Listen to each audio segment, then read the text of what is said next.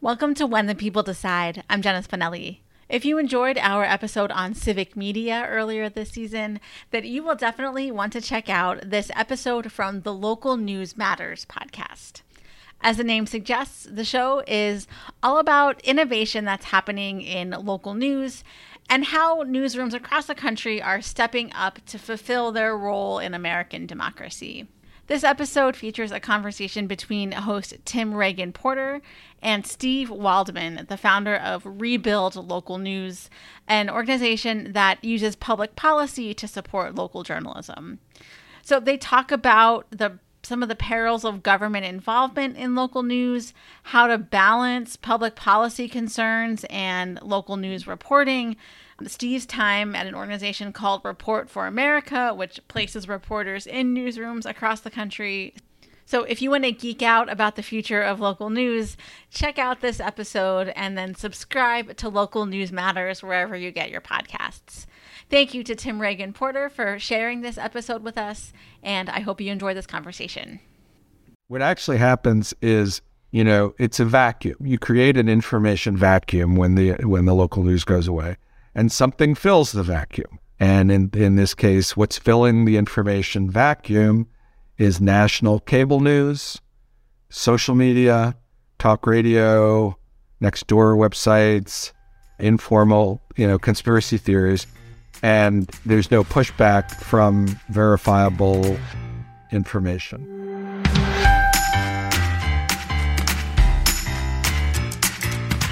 Welcome to the Local News Matters podcast, where we explore pathways to stronger journalism, better businesses, and healthier communities. I'm Tim Regan Porter, CEO of the Colorado Press Association. Each episode, I sit down with guests from newsrooms and others in the local news ecosystem to highlight the innovative work of local newsrooms and those that support them, as well as the crucial questions they face. You can support this work by doing something that will take you literally five seconds to do in whatever podcast player you use, simply click follow. If you have five more seconds, click five stars in Apple Podcast. It means a lot, and that is all that we ask in exchange for all of the work that goes into this podcast. You can find all episodes, full transcripts, and relevant links, and sign up for our newsletter at localnewsmatterspodcast.com.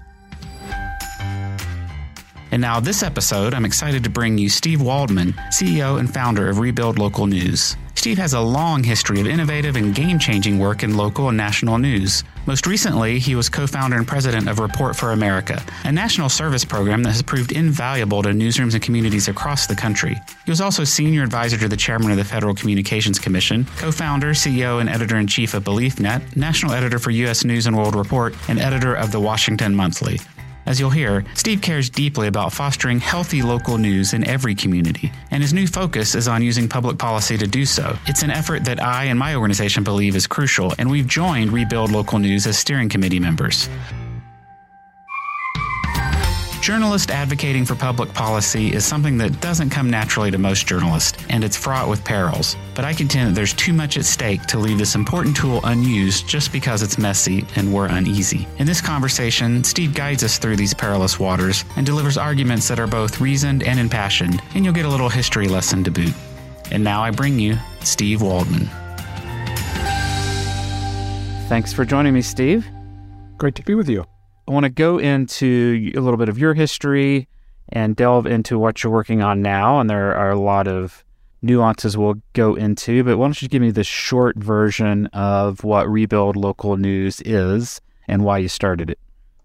It's a public policy coalition of about 30 different national and state groups, all working to try to rebuild and revitalize local news.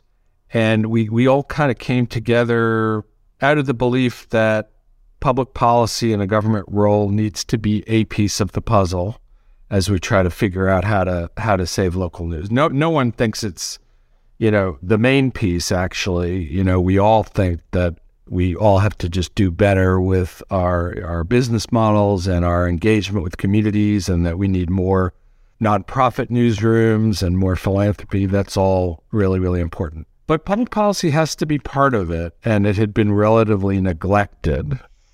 And so we all got together to try to figure out what would be some kinds of policy ideas that could really help but do so in a First Amendment friendly way that would preserve editorial independence, but still really help. And full disclosure, I should say that the Colorado Press Association is a member, and part of the steering committee for Rebuild Local News. But of course, we joined it because we believe in the mission.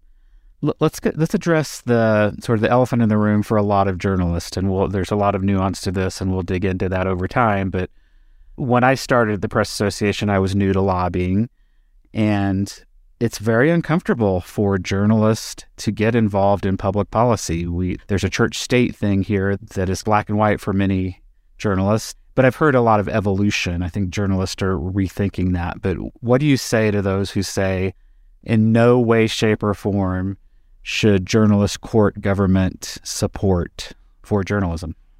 Well, I think it's a totally legitimate concern, but it's not one that we should be paralyzed by because First of all, throughout American history, there have been efforts from the government to help the media that have been fine. They've been better than fine. They've worked really well and been important and haven't undermined editorial independence at all. And so we know that it's doable. It's absolutely right and appropriate to maintain a, a cautiousness about what the right way is it is doable. It can you can come up with ideas for how to do this in a way that protects editorial independence.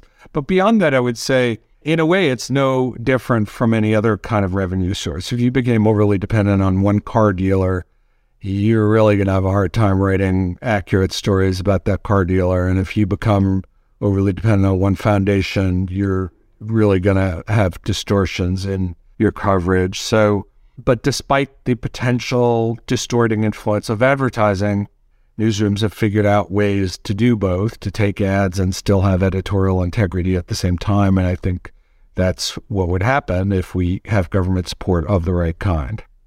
And I would even throw in there reader revenue, which I think the growth of reader revenue is healthy for the industry, but it's not without its downsides. I mean, do we start catering now to those who can afford to be members or pay subscriptions. That's a great point. I think we see this in other contexts where as you get more niche and more dependent on reader revenue, it can totally affect what your coverage is and make you less diverse, make you narrower in your uh, articles. I think they all have their risks. And the best thing is if you could have a diversity of different revenue streams. And of course, the other thing I would say is the, the other reason I think we have to explore this is the risk of doing nothing is probably the biggest risk. You know, we know what's happening and we know it's going to continue to happen if we don't do anything. So we can't just study the government role as a philosophical matter as the entire local news system collapses around us.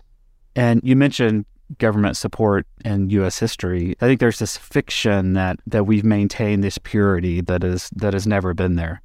Yeah, from from literally day one of our country, one of the first big things they did was pass a massive taxpayer subsidy for newspapers. The Post Office Act of 1792, signed into law by President Washington, essentially created a very large subsidy for the newspaper industry. And it was in the form of basically they had to pay very little in postage for mailing. And it was interesting because the debate really was between people who said they should pay very little and people who sh- said they should pay nothing. And in the camp of people who said they should pay nothing was James Madison, who literally wrote the First Amendment. So that gives some comfort to those of us who worry about the First Amendment is the guy who wrote the First Amendment then the next day advocated for a really significant taxpayer subsidy of newspapers. Now, it and it worked by the way i mean it was really incredibly effective at helping to stand up a new newspaper industry and, and de tocqueville famously when he came along a little while later one of the things he commented on is just the enormous number of newspapers that seem to exist in, in america now so we've actually looked a lot you know in addition to the fact that i'm a history buff and i always find that you know interesting well why did it work like what were the characteristics of that that made it not backfire. And I kind of think it's two things. The one was that there wasn't a lot of subjective judgments going into it about which newspapers were good or or accurate or misinformation or anything like that. It was a pretty blunt instrument, really. It was a newspaper that pretty much had words and covered stuff and was on paper and was being mailed. And the, the policy was tied to the distance of the newspaper was traveling, not to anything about the quality or content of the newspaper. If it was a penny, if it was under a certain distance, and a penny and a half, if it was over a certain distance, that and that was it. And the other thing is that it benefited all sides. The you know the Federalists back then thought the Jeffersonian papers were just as scurrilous and filled with misinformation that as you know modern people would say about the media they don't like. And the Jeffersonians thought the Federalist paper were leading the way to monarchy. So they all hated each other's press as much as we do today. But they kind of thought, well, but we're getting our support. It's fine for them to get their support. That's the way this is going to work. We will all have our voices out there and it will create this newspaper industry, which everyone agreed was really important for helping to launch and sustain a new country. Right. And government involvement with the press didn't stop there. I mean, FCC licenses broadcast stations who produce news, and at times we had the fairness doctrine and things like that impacted news. My industry the, with print newspapers, which is not all we are, but that's predominantly what our association represents, we maintain public notices, which have been around for decades and decades. And, you know, newspapers serve a valuable role in getting information out about the inner workings of government. And for some of those technical aspects, they pay us to disseminate that information. Right. And the FCC example is an interesting one because it kind of reminds us that sometimes government policy can be really important and impactful without it actually involving a subsidy. So the postal thing is a subsidy. The public notice is sort of a quasi subsidy. I mean, it's not really a subsidy in that it's paying for a service, but you know, it is writing a check to the newspaper. The Federal Communications Commission's licensing of broadcast TV stations and other things they do are examples of public policy that have really big impacts on how media evolves and certainly financial consequences, but without there being, you know, the government writing a check. You know, one example that was they made a decision when they were starting to give out licenses to do it to local stations we try to take that for granted now, but that was a policy decision that they made that was actually different from what other countries were doing, were, which had national broadcast networks from the beginning. And we decided, no, we're going to emphasize local control of everything. And so the actual license, broadcast licenses are given out to local TV stations and local radio stations. And that really affected how our media developed in profound ways. And so I think that's the other thing we ought to be looking at now is yes, there are subsidies that I think are appropriate because public service journalism on the local level is, is a public good that taxpayers ought to help subsidize. But there's other policy decisions that indirectly and directly may help determine whether a democracy is strong or not and what kinds of information we have. Let's talk a little bit more about the state of the industry and why you think it's necessary to really turn your focus to public policy.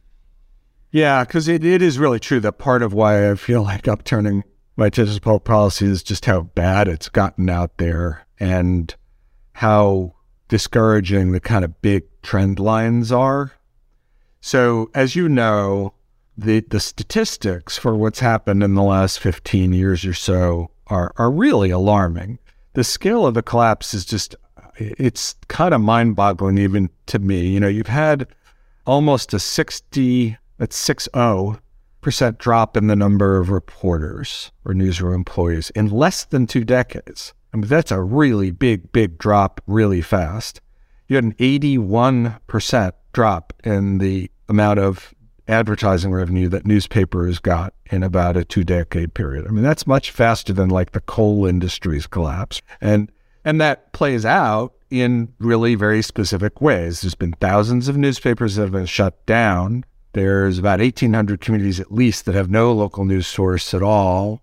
And then there's this whole phenomenon of what we call ghost newspapers, a lovely newly invented term to describe this new phenomenon, which is newspapers that still exist.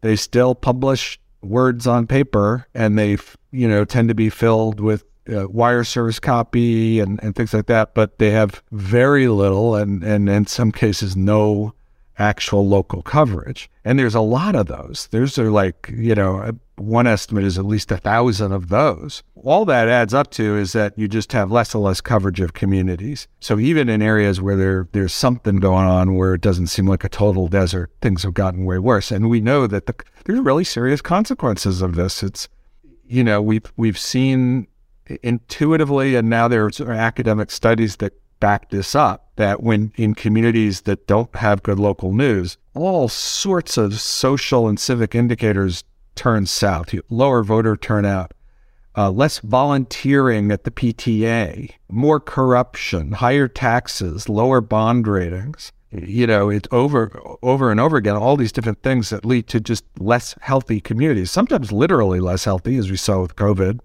So, and then the last one I would mention is that there is now evidence that the decline of local news also causes polarization and misinformation. That's maybe it takes a little explaining. Like, why would that be the case that the decline of local news would lead to polarization? In some ways, it's a little counterintuitive because we're all troublemakers and like controversy. And you think, well, maybe if we went away, there'd be less polarization. But what actually happens is, you know, it's a vacuum. You create an information vacuum when the when the local news goes away, and something fills the vacuum. And in, in this case, what's filling the information vacuum is national cable news, social media, talk radio, next door websites, informal, you know, conspiracy theories. And there's no pushback from verifiable information. So, one of the ways that political scientists try to get at polarization is to look at the proclivity of people in any given community to occasionally do split ticket voting, you know, vote for someone who's not their preferred party. And that's another thing that happens. So when you have less local news, you literally have less split ticket voting. It becomes more partisan, more based on what you heard on cable news that night. So the, the, the consequences are really profound. And for democracy in the abstract, but just for people getting information they need for their families, you know, about their schools and their health care and just basic functions of life.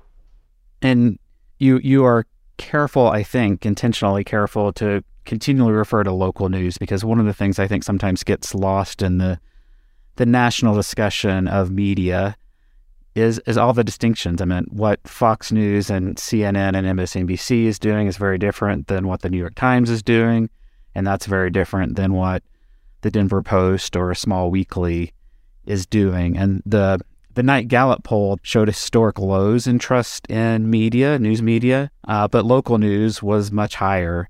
And sometimes I think we're just very sloppy in how we talk about news. You know, I, I see people complaining about the news media not covering something and they're linking to a story talking about that very thing. And what they mean is they're not talking about it on CNN or their friends are not talking about it on Facebook. Uh, but can you expound a little bit about sort of your interest in local news versus everything else that sometimes gets lumped in that discussion. That's a really important point because, and it cuts both ways. Like I, I, often see people say the media is too opinionated or the media is biased, and nine times out of ten they link to a cable TV, a national cable TV story. That seems to be the way, the main thing that gets under people's skin. It gets under my skin too it, it serves its its function, but it's such a they have such a different approach and business model compared to local news that it really is night and day. And you see it in that same survey that, as you said, that the local news is more trusted than national news. The bad news about that survey is that even though that gap persists, it's getting lower. Like that, that local news is starting to erode. And uh, that's just could be tragic. And and there's another thing that is contributing to that, and I I don't know if you have this problem in Colorado, but there's this new phenomenon that has gotten labeled as called pink slime, and what's you know what that's referring to is another wave of websites mostly that are really concocted by bad faith actors to impersonate local news sites. And they're not exactly they're not it's not full of made up information. It's usually stocked of with wire service copy and syndicated material that is accurate and looks like a real thing. The trick is that amidst all that credible looking stuff is mysteriously the articles about the local congressperson always are very negative or very positive, depending on who's putting and and that's because it's actually being bankrolled by that candidate or by that candidate's opponent without telling anyone. There's another version of it that is like a kind of pay for play thing where a business will sponsor there's an, art- an article mysteriously appearing in this strange new thing that looks like a local newspaper or news website about how great this hotel is without disclosing that it was paid for by the hotel. It's basically an advertisement without disclosing it. There's last count, there's more than like 1,400 of these things around the country. And so I think the other reason I feel like this is a race against time and why we need to be assertive about this, including government, is that the other thing that's flooding into these vacuums is pink slime sites. And that's just going to further erode trust. Like the more that happens, the more people will will appropriately not know what to trust. And now all of a sudden there's confusion on the local level. There's all these things that look like local newspapers, but they're making stuff up. So that's only going to make things worse if we don't push back. Yeah, and I shudder to think about what's going to happen when those bad actors really start using AI. I mean, they can now really churn out articles. No, you're right. It, it really does look legit, and it will be really asking a lot for people to be able to tell the difference. It's it's already hard to for a regular person to try to distinguish verified information or reputable sources from non-reputable sources, uh, and that is going to make it much worse. So the pink slime sites uh, leads me into getting at some of the nuances of the work you're actually doing. So while we talked about the justification for doing it, you and I have, and the steering committee, and I'm sure many of your conversations have delved into there are better ways to do it than others, ways that are, make you less open to retribution from the government. And on the flip side, you also want to make sure that you're targeting good actors or minimizing the number of bad actors can, that can benefit from the public policy initiatives. Can you talk about sort of both of those aspects? Yeah, and those those goals are sometimes at odds or at tension with each other. So, I'll give an example of one extreme would be you have a, a government agency give out grants to local news organizations. Now, the good news is there could be someone sitting there in the office who could tell whether it's a pink slime site that they would be able to determine that and knock out the pink slime sites. But we really don't like that approach because it gives way too much authority to someone in the government and it has too much discretion. And so it would be very easy to see how the state government could reward and punish local news organizations that they like or don't like. So we tend to prefer things like a tax credit for small businesses in Colorado that advertise with local news. That's an idea that uh, I think you all have proposed, and it's been kicked around in other states. That's an interesting example. It's kind of an it's it's a sort of new approach. It's creative, and so the idea is that the tax credit, the government benefit, would actually go to a small business, you know, a dry cleaner or a restaurant or something like that and they would decide where they would like to advertise, whichever entity you know makes most sense for them, and then there'd be a real subsidy. So, like if they were gonna do two thousand dollars worth of advertising, they would essentially be able to get four thousand dollars worth of advertising, with the government picking up the other half. And I kind of like that because it's first of all, there's no government official deciding who gets what. It's basically small businesses making the decision based on their needs. And I also like it because the newspaper still has to work for it. You know, they still have to they have to deliver for the advertiser. They have to be good. you know, they have to be good enough to have readers that trust them. That's part of part of the argument for why you know a business ought to advertise in a newspaper is that you have a trusting readership and that you have credibility. So, so it creates some nice incentives and really avoids the First Amendment problems. Another example that we were advocating for on the federal level was a is a refundable payroll tax credit for newsrooms that hire or retain local reporters. And in the model of the founding fathers, you know, blunt instrument postal subsidies, it would be very widely available. You know, the bad news is that will cover all sorts of organizations that any one of us might not love, but it's just all local news. The thing I like about that one is it has a it has kind of a nice incentive structure of a different sort. It is supposed to be about hiring or retaining reporters. So if you are a you know a hedge fund owned newspaper uh, or any newspaper for that matter, if you cut staff, you're cutting your subsidy too. The subsidy goes down. And if you're increasing your hiring, your subsidy would go up. So now the downside is when you're doing a, a something like that has just some broad standards, you got to get kind of clever in order to keep the pink slime out because you know you don't want eh, you know a pink slime official being in charge of just knocking it out. You want to try to create objective standards. That's not that easy. I mean, we came up with to try to do that were certain objective standards like, well, first of all, does the news organization have at least one full time local reporter? Because some of these bad actors are actually based in California and they create these sites all over the country just using algorithms. So, do you have a local reporter? Do you disclose who owns you? Do you have media liability insurance? You know, that's not foolproof, but generally good operations do have it. So we put in things like that. Oh, and that you couldn't be owned or financed by a political action committee. That was another standard. So you try to get at the risks through through kind of objective black and white standards that have as little subjectivity to them as you can. You know, one of the one of the challenges I see at the state level, and maybe you see it at the national level too, is really educating politicians, policymakers about the industry and the state we're in, positive and negative. You know, a lot of my peers don't like it when they hear all of the the doom and gloom because it's not all doom and gloom. I think, you know, we can't stick our head in the sand either.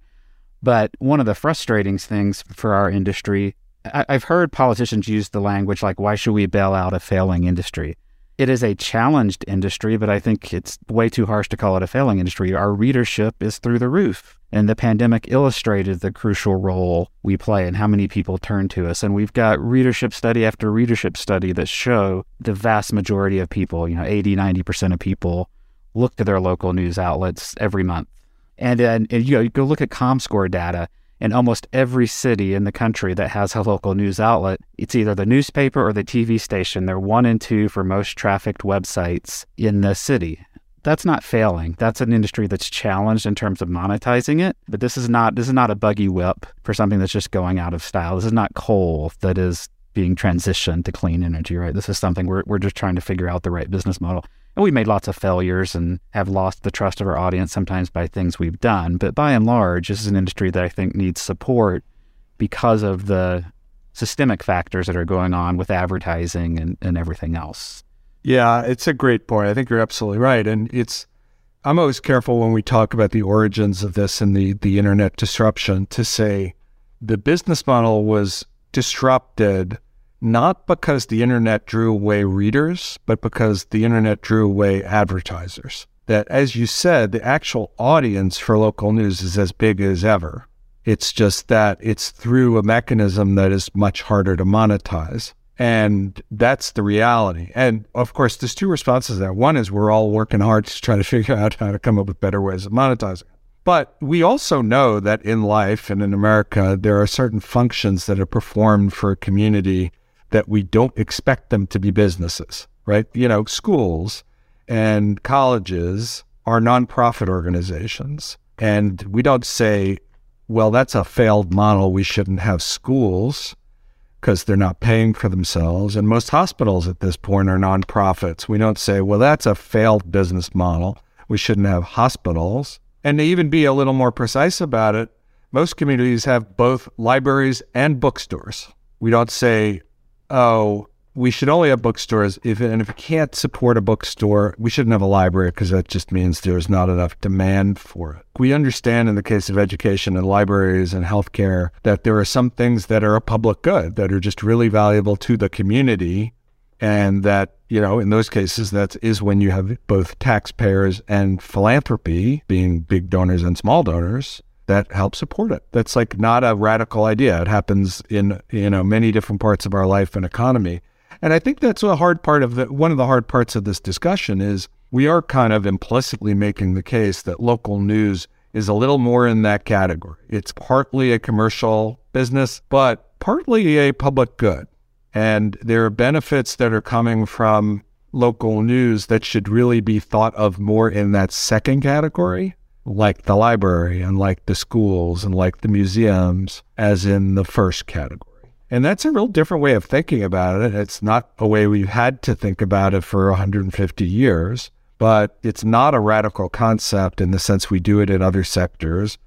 It is more the norm in other countries. And to a degree, we really don't even want to acknowledge those kinds of subsidies as, have been there all along. They've just tended to be a little invisible and not discussed. Yeah, and it'll be interesting to see how the industry evolves in terms of nonprofit and for profit. You know, there's nonprofit news is certainly growing, but for profit still is the dominant form. But to some extent, it was encouraging. You and I were both at the Knight Media Forum, and it was encouraging to hear even you know Sue Cross at INN saying, "Look, this is not an either or. It's going to need it's to need to be a both and." And to some extent, I don't know how much difference it should make. A, a nonprofit still has to be sustainable. A nonprofit is not a business model. And a for profit, I think increasingly, we think we're all understanding you need to have that sort of community minded nonprofit mindset that you are a civic institution and that that's your whole purpose in being there. Yeah, I agree. I think it's sort of a, in a way you could summarize that what needs to happen is nonprofits have to act more like businesses and businesses have to act more like nonprofits in exactly the way you're saying. It's like local news is a public service profession. And that's true whether you're a nonprofit or a for-profit. And the and the for-profits too often have lost the the plot there and have stopped thinking of themselves as community institutions that are primarily there to serve the public and they have to get back to that. And you know there's an open question of whether or not an enormous chain that is owned by a hedge fund can do that again. They used to i mean the chains but you know, that's there's a real question about that, and I agree about the mix, it needing to be a mix of nonprofit and for-profit. In fact, I, I kind of had almost gotten so frustrated with the over reliance on nonprofit startups as the solution to everything that I wrote an article which came out yesterday in the Nieman reports that basically said Look, I, am as big a nonprofit booster as anyone. I've spent the last 10 years trying to advocate for more philanthropy for nonprofit. I literally started and ran a nonprofit news organization. But we are not going to solve this just with nonprofit news organizations. We have to come up with ways of helping the commercial sector that wants to serve its communities really well. Okay, that's a big caveat because not all of them do, and we really should get them out of the way. But many, many do want to. Many, many are already. In fact, under incredibly difficult circumstances. I was, you know, with Report for America, which I co founded and was running until a few weeks ago, we, we kind of evenly split the newsrooms. We, we've worked with 300 newsrooms over five years, and it's almost exactly split between for profit and nonprofit newsrooms. And there were just as many cases of for profit newsrooms that were doing incredible work and really serving public interest as there were nonprofits. Now, it's a little bit of a self selecting group, I will admit, with Report for America, because we were picking, you know, what we thought the best newsrooms were.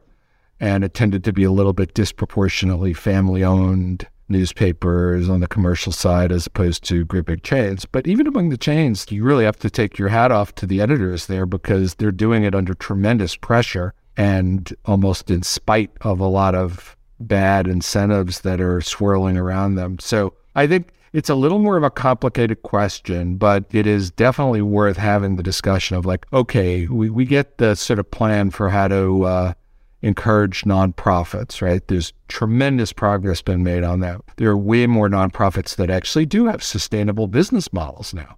It's a real thing. These things can grow, these things can survive. It's really exciting. But a little less less conversation has been had about okay, what about the commercial entities? What about the family owned papers and the weeklies that are struggling, but are the, in a lot of communities, the only news source? And they're really trying. Is there anything we can do to make it more likely that they succeed? And, you know, that's why a lot, that's why the public policies that we advocate actually are for both, are for nonprofits and at least certain types of for profit entities.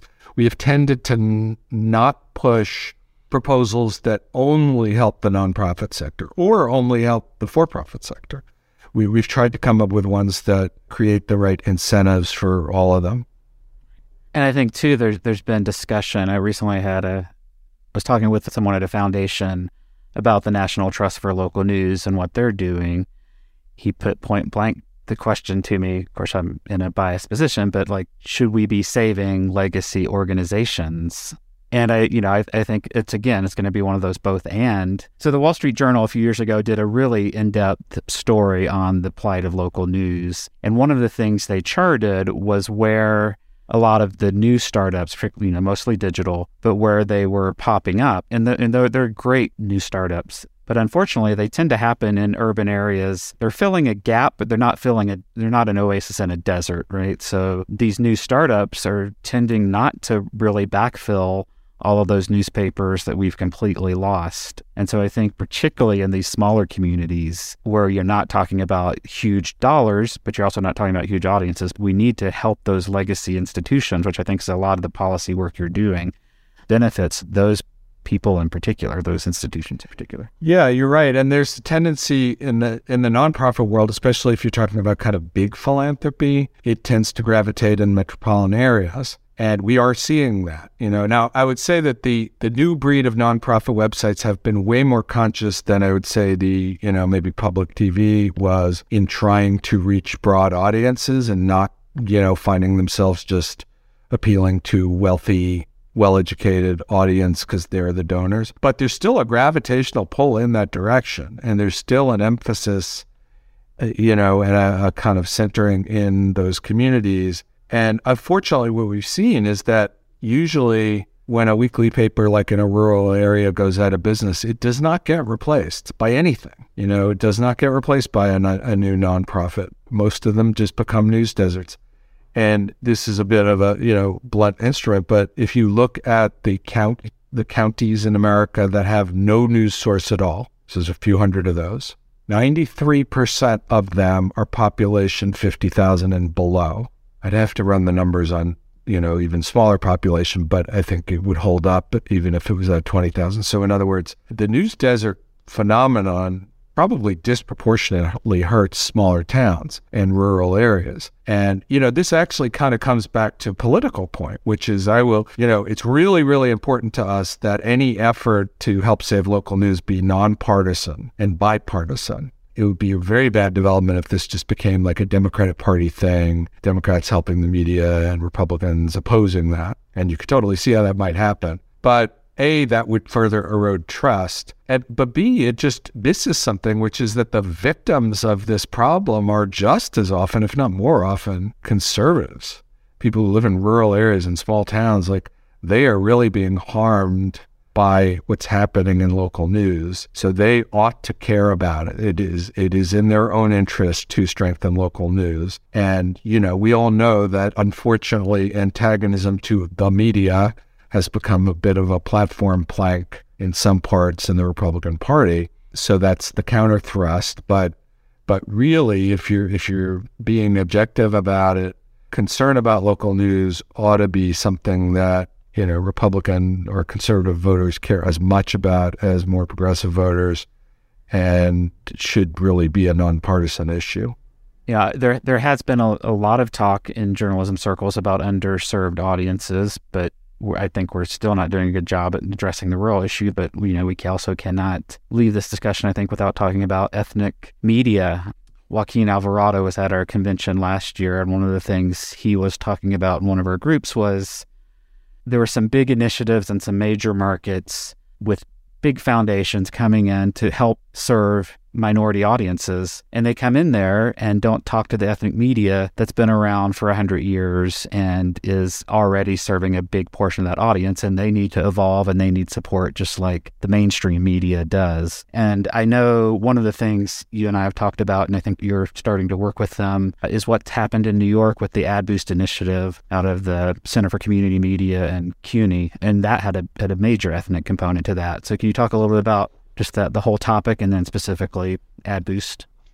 Yeah, and I, I, I, definitely agree with the point that Joaquin made, and it's it comes back to the previous conversation about nonprofits and for profits. Most for most ethnic publications are for profits. So if you're someone who says no, we need to move to an entirely nonprofit system, whether you admit it or not, you are saying we're going to get rid of black newspapers and Hispanic newspapers because that's what they are. And in some cases, they were quite literally created by formerly enslaved people as for profits because they thought that was the only way they would be able to truly maintain independence. So it's not a minor point that they have that they are for profit businesses for a reason and they are just as committed to their serving their public as as you know a nonprofit version is. So what they did in New York City is really interesting. They they basically said we're not asking for new money. We're just saying the government of New York City already spends a bunch of money on advertising, public service ads, things like that. Anyway, it's got a lot of money. And they did a study and discovered most of it was going to a handful of big papers, New York Times and Daily News. And that was just among the advertising that was being spent on print. If you step back even further, some of it's going to Google and Facebook and billboards and cable TV and things like that. So they just said, hey, half of that ought to go to community newspapers. And in this case, that mostly meant ethnic newspapers, as that's in New York City often what, what it is. And so they worked, the journalism school at CUNY worked with the city to basically develop a policy where 50% of the this ad spending would go to community newspapers. And the mayor, de Blasio at the time, put it through as an executive order. And then a kind of variant of it was then passed as a law. And they've gone through two cycles now, and it's really been very effective. It's for little newspapers that suddenly, you know, had no advertising from the city and now get $50,000 or $60,000, in some cases more than that. It was really very meaningful. And it's just a really provocative thought because every every government does ad spending, and the federal government does that. On the federal level, the federal government spends about a billion dollars a year on advertising. So, you know, you could play the mental game of like, well, imagine if half of that went to local news. $500 million a year. I mean, that's bigger than the entire budget of the Corporation for Public Broadcasting, just to give you a sense of scale. So there's real interest in this model of let's look at the state advertising budgets or in some cases city advertising budgets across the country and try to get it funneled a little more so it has like a double benefit. You know, the government still has to achieve its results. Like we're not telling them to waste their money. It still has to be, you know, it's going to be incumbent on the newspapers or the websites to prove that this is an effective place to put your advertising dollars. You can't expect, you know, the taxpayers to just agree to waste money on something like that. But, you know, I think there's very strong cases that they are effective advertising. And so it could be a really, you know, a really interesting public policy kind of approach. Now, there's a risk to it too, which I think we should be very clear headed and clear eyed about, which is this gets a little close to the scary scenario that I mentioned early on, and that there's it is the city of New York that is uh, basically making the final decisions about where these ads could go. And it's not um, hard to imagine that in the hands of a mischievous mayor, that they could figure out ways of turning up or down the ad budget for a particular newspaper based on whether they had favorable coverage or not. Now, I think there are solutions to that. There are other countries have wrestled with this.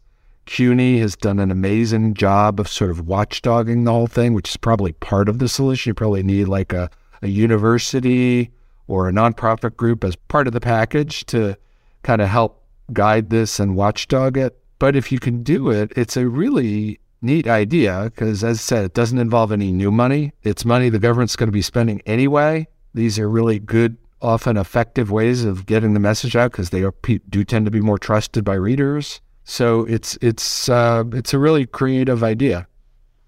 So I think you got started really in policy work working on the LJSA. Is that right? The Local Journalism Sustainability Act?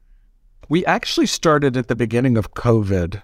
And the very, very first thing we advocated for which I don't know that we really had any success, but it was just getting our toes in the water, was the idea that as we're spending gazillions of dollars on public service ads around COVID, we should make sure that a whole bunch of that goes through local news because local news is about to face an apocalypse, you know, from COVID. Now, as it happened, I gotta say, PPP turns out to have been like an incredibly effective bit of public policy. It doesn't get nearly enough credit, but I saw with the newspaper industry as you know, like we were, if that hadn't happened, we would have had just an absolute wipeout of thousands of newspapers dying, and that didn't actually happen. We still we've seen this slow decline, but it could have just been a, an apocalypse, and it didn't happen anyway. So we were looking at trying to get COVID ad money, kind of getting local news, but then after that, as a coalition, it's kind of a it's a very broad coalition. The Rebuild Local News Coalition includes, you know, conservative rural weeklies and uh, radical urban nonprofits and you know digital onlys and print weeklies and as well as foundations, things like that. So the process of figuring out what, what we could all agree on was interesting, and but it, it led to certain policies, and and so we ended up really liking this bill called the Local Journalism Sustainability Act. And it had a couple provisions that you've already mentioned, but one was the payroll tax credit for hiring and um, retaining reporters. One was the tax credit for small businesses that advertise with local news. And the third was a tax credit for consumers to buy subscriptions or donate to local news organizations. So you can see a pattern there is that it often is amplifying the buying power of a consumer or a business. It's not a, uh, a kind of grant making process. And we got just painfully close on one of those. The payroll tax credit actually passed the House of Representatives and came within two votes in the Senate as part of the reconciliation bill. And it would have been really a very big deal. It would have been $1.7 billion over five years, which I think would have made it the largest federal government infusion of support since the Postal Act that President Washington signed. But it didn't quite get through. And now the House of Representatives having turned uh, Republican, we're thinking that it's probably not a not a high odds bet on the national level. So we are really focused on state and local policymaking right now. And that, that was where I was hoping you would go with that. So, how do you see what are the opportunities you see at the state level, and how do you see your work being different with a more state focused effort? So it, it, mostly is a kind of similar menu of policy options. When the federal bill went down, we started getting calls or emails from people around the states like you uh, and folks at other states saying, you know, if the federal government's not going to do it, Maybe we could do it here in Colorado or Wisconsin or Massachusetts. So, you know, in Wisconsin, there's a bill currently before the legislature that would do the tax credit for small businesses that advertise in local news. I mean, you all in Colorado uh, kicked that around a little bit last session, and different places are trying different things. In California, they gave a, a big allotment of $25 million to the journalism school at Berkeley to create a fellowship program for journalists into local newsrooms. Uh, Massachusetts bill, they're looking at doing a, credit for subscriptions. And there's, and then as you said, New York City and other places are looking at taking the government ad spending. And, you know, what's going to fit any given state will depend on the politics. Uh, it'll depend on the structure of their government. Like one state said, yeah, we'd love to do the tax credit and I think our role, the Rebuild Local News Coalition, will be to come in and support local efforts. It still it needs to have, I think, to succeed, it, it needs to have strong local leadership, whether that's a press association or a community foundation or just a group of, you know, publications that are really grabbing the issue and then we will come in and work with them. We have the kind of policy expertise and background, and we see what other states are doing. We see, you know, what's tripped up these laws over here, or what the questions from the financial analysts were over there, and here's a possible solution. And in some cases, we'll provide staff help. And then the other thing we'll do is that we have this national coalition So the you know the the local members in a particular state from the Weekly Newspaper Association or from the Lion, which is the digital hyperlocals, uh, we will help mobilize them to work with the local press association or whoever's taking the lead to try to get something through. So I want to end with rapid fire questions, but I want to do two things before we do that. First, which you just referenced, there's an alphabet soup of organizations that support newsrooms. The national level, some focus quite a bit on legislative policy. So, what what do you see the distinction between what you're doing and what a News Media Alliance, an LMA, uh, America's Newspaper, some of those organizations focus on, and how do you work together? Well, one answer is that our coalition, the center of gravity is medium and small sized players. So we work often with the News Media Alliance, which tends to represent the big newspaper chains. There definitely is a lot of things we agree on, but we wanted to have an organization where the where the emphasis and the focus was on helping medium play, sized players, small players, innovators, startups, and also that was platform agnostic. We really want to be very future friendly. So I think that's the I think that's the big difference. And honestly, there are some there are some policies that we advocate that some of their members don't like. And specifically, we prefer policies that counter the consolidation of newspapers owned by private equity firms we just don't think that's a good trend, and we would rather stop it from happening more. And if anything, uh, if there are ways of kind of deconsolidating and replanting some of those papers back into the communities, we like that. So that's an area where we actually have a little bit of a philosophical difference. Uh, but I will say, on a lot of stuff, we end up working together because there there's all sorts of things we agree on. Like the News Media Alliance supported the Local Journalism Sustainability Act. It wasn't their main priority. They were focused on the. There was a bill to try to force Google and Facebook to uh, pay money to uh, local newsrooms. That was their priority. But they, you know, we all agree on things like uh, shield laws and efforts to make it easier to file freedom of information requests. There's a lot that we all agree on, but I think on these business model questions, there's a little bit of a different emphasis. And then last question before the rapid fire questions. You know, as you said, you've been working in the policy arena since COVID, uh, and you are now have formed Rebuild Local News Coalition as its own nonprofit, and you're stepped back from Report for America and are on the advisory board there. As you look back at your time there, five years, I think you said, what are you most proud of? And what do you think the lasting impact will be? And where do you hope it goes? Oh, God, I'm incredibly proud of Report for America. You know, I was the co founder of Report for America, but I really, I proposed the idea back in 2014 and took a while to, to get off the ground find a home for it and support.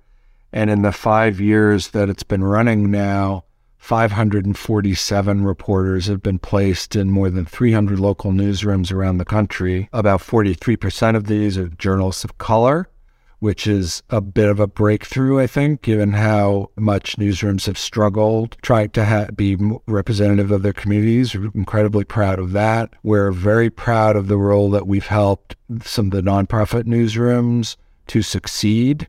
There's a, uh, a wonderful website in Minnesota called Sahan Journal, which is now sort of much celebrated and has like 15 employees and just got a big grant from American Journalism Project. And they cover the immigrant community in Minnesota and do an incredible job there. Well, the entire editorial staff of the Sahan Journal for the first two years was Report for America.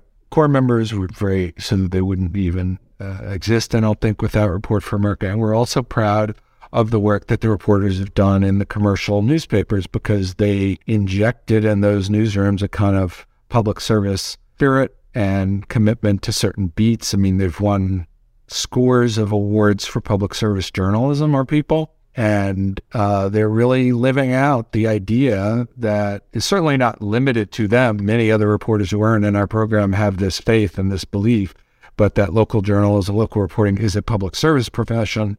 They take it really seriously. They also do service projects in high schools and, and middle schools to work with students there to help stand up a high school newspaper or a podcast or things like that to try to get younger people interested in either journalism or just truth and verification and being able to discern the difference between real news and news that's made up. So I'm very proud of that. And then the last thing I would say is we're proud that while we think the journalism is, you know, the main thing we focus on, we really put a big emphasis on working with the newsrooms to help them with their business models too.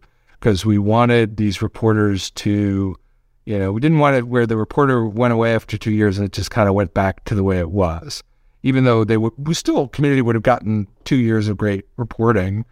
But so we work with the newsrooms to try to help them develop a, a, what we call the third revenue stream, which is really donations and philanthropy and support from the community. Because at the end of the day, community journalism is not going to survive unless the community supports it it's a great program. We've have members who had fellows and they all sing its praises. And newsroom I was over had a fellow. I feel like I let her down, but I saw firsthand the support that the program gives to the fellow and how it does. It's, you know, this is not an extended internship program. This is really great professional development and even the community match, I think, is an important piece of it. So kudos for for all of that. And so now the rapid fire questions, and your answers don't have to be rapid fire, but I'll just throw a handful at you. Compared to a year ago, are you more or less optimistic about the future of local news? Definitely more optimistic. I think you have more cases of nonprofit news organizations that seem to have found actual business models and seem to be sustainable. You have more instances of commercial entities the one I was just thinking about the other day was the Boston Globe and the Minneapolis Star Tribune that have really found their footing in digital subscriptions, which I think everyone agrees is kind of the key to making it in the long run uh, as a for profit entity. And there's been some really serious progress on that front, I think, in the commercial area. And I think we're also seeing a.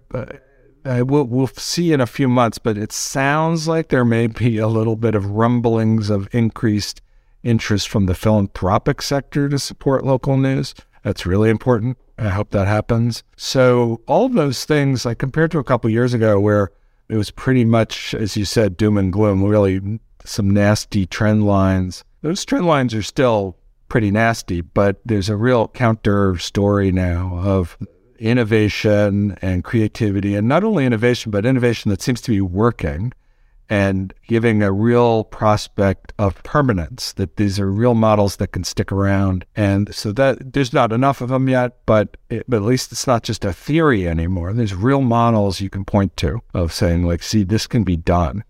Absolutely. And as I mentioned, you and I just came back from Knight Media Forum. That is the most optimistic gathering of journalists I think I've been to maybe ever. Uh, and it wasn't just wishful thinking. There, there were concrete examples and sort of a sense that the dis- disruption might be leading to something new that is positive in many aspects. Since you've worked a lot with young journalists through Report for America, is there a piece of advice, a single piece of advice you would give young journalists and, and a piece of advice you would tell them to ignore? Ooh, let's see. Well, I think the main advice is kind of follows on the last question, which is that this actually may end up being a pretty good time to be a local journalist. Now, that, that may sound like a weird thing to say because it is really hard to f- find good jobs. But there's never been more creativity in our field, or not in many decades. There's so many opportunities to do really good work that I certainly try to be encouraging that it's worth taking a shot. I think that young people need to be part of figuring this out, you know, that, that, and not just the journalism part, but the business part too. Uh, so that's also advice is like, don't put blinders on and think that you shouldn't be thinking about the business side. We just need, we need all hands on deck figuring out the business model problem. And I guess the other advice would be having said all that, there's a lot of instability, you know, and you kind of have, I think you kind of have to go into any job sort of thinking that and the instability can strike anywhere. You know, it's sort of, uh, I remember in the first few years, we had people, we had reporters who decided not to do Report for America because they were going to be placed uh, in a nonprofit newsroom and they thought that was unstable. So they went to a commercial newsroom and then they were laid off a year later, and vice versa. So that's just like the reality of it. And you're just going to have to be uh, resilient in a way I really didn't have to be when I was coming in because there was just more stability to it. Ooh, advice that they shouldn't take. I guess, boy, I'm going to get in trouble for this, but I guess the advice that there's no such thing as objectivity is advice I would not take. Uh, not that I think objectivity is like an attainable goal, but the notion of intellectual honesty as a guide star for journalism and journalists, I definitely still believe in. And there's a little bit of a fad toward, I guess, advocacy journalism, which which definitely has its place. Like I, in fact, have worked at advocacy journalism organizations. There's a real role, but I think in the local news space, what we really need to do right now is reestablish trust with the readers. And that's going to require us being really scrupulously fair minded in how we approach stories. And just to build on your business point, because I, I, feel like my description of the Knight Media Forums would be incomplete without pointing out it wasn't really just a gathering of journalists. It was business leaders, it was community leaders, community foundations, libraries, things like that. And one of the things that I think was very notable was a lot of the success stories we were hearing was because they were getting support and coaching on the business side. And some of that was innovation and new business models. Some of it was just best practices and, you know, what's a reserve fund and how much should you have and how do you manage growth, those sorts of things. Do you have a favorite failure of yours, something that might have been painful at the time but led you down a path that took you somewhere you needed to be or something you, you know, particularly learned from? Ooh, what a good question. There's so many to choose from. I guess when I turned over the reins at Report for America recently and I had my kind of farewell party and I was thinking about this question, at least in the context of Report for America, of like, well, what, you know, what did we get right in our initial assumptions and what, how did, what did we learn? And there was a decent number of things that we had right, but there were quite, quite a number of through where where our, our initial assumptions were wrong and we adapted. I think one of them is that uh, we were almost entirely focused on accountability reporting initially. You know, we just viewed that as the highest and best use of our people and of journalism. And if you weren't having that kind of there's sort of a little bit of pressure from funders in that direction. You know, they want to show dramatic impact. And so we did really good work on that, but I think it was a little misguided in the sense that the kind of bread and butter community journalism that's less sexy and doesn't win you awards of covering high school sports and obituaries and, you know, the theater production and the opening of the new playground or things like that are really important. And for different reasons, but they're they're important for binding together a community, making people not hate each other, you know, giving a community identity, you know, and we learned from that and became more open to other types of beats. This year, for the first time, we have in Report for America, we have sports reporters, which we never did before because initially we thought, oh, that's not civically important accountability reporting. And we've kind of evolved on that. And I think it's and I'm, I'm, I'm glad we did. The other mistake we made initially is we were always very, very conscious of being in every state, being in red states and blue states. But we finally figured out that a lot of our red state programs were actually in blue dots within red states. And I just said, like, that's not the same thing. Like, that's not what we're after. So we, we set a goal of having 30% of our programs be in rural areas, which I think we've hit now. What is your favorite place to think big? My favorite place. Walking my dog in Prospect Park, I would say, is where the highest percentage of big ideas arrive. There is something about walking. Could be almost anywhere, honestly, but that's the place where I, I think over the years I've had the most free, you know, free ranging thoughts. You know, I think I think this industry's tough and it's hard on people's mental health and you dealt with a lot of young journalists who were discovering that. What recommendations do you have for just maintaining your sanity in the daily grind? Oh, that's a great question. And it is a real focus of Report for America. I mean, our staff has done an amazing job on that. They have workshops and resources all the time on mental health issues. It is really hard to be a local reporter out there now, much harder, I think, than when I was doing it. And then COVID hit, and it's it's really tough. I mean, and you know what what the the folks that have done these workshops for us have said. I mean, some of it's obvious. You know, take care of yourself stuff, get help if you're struggling, be connected. I would add a few other things like try to be connected to the community in ways other than your job, whatever that is, through a church or a gym or a civic organization, something like that. That seems to really help a lot. In our case, take advantage of the peer network. I think actually, you know, one of the best things about Report for America is something that we barely had anything to do with, which is just these reporters connect with each other. We occasionally would try to, you know, organize it, and that never really worked. They would just go find each other, and and I think if you talk to you know graduates of Report for America, that actually often they will often say that some of the best thing about the program is just the other Report for America corps members that they met in their state or in their beat or just and I, I think that's really helped.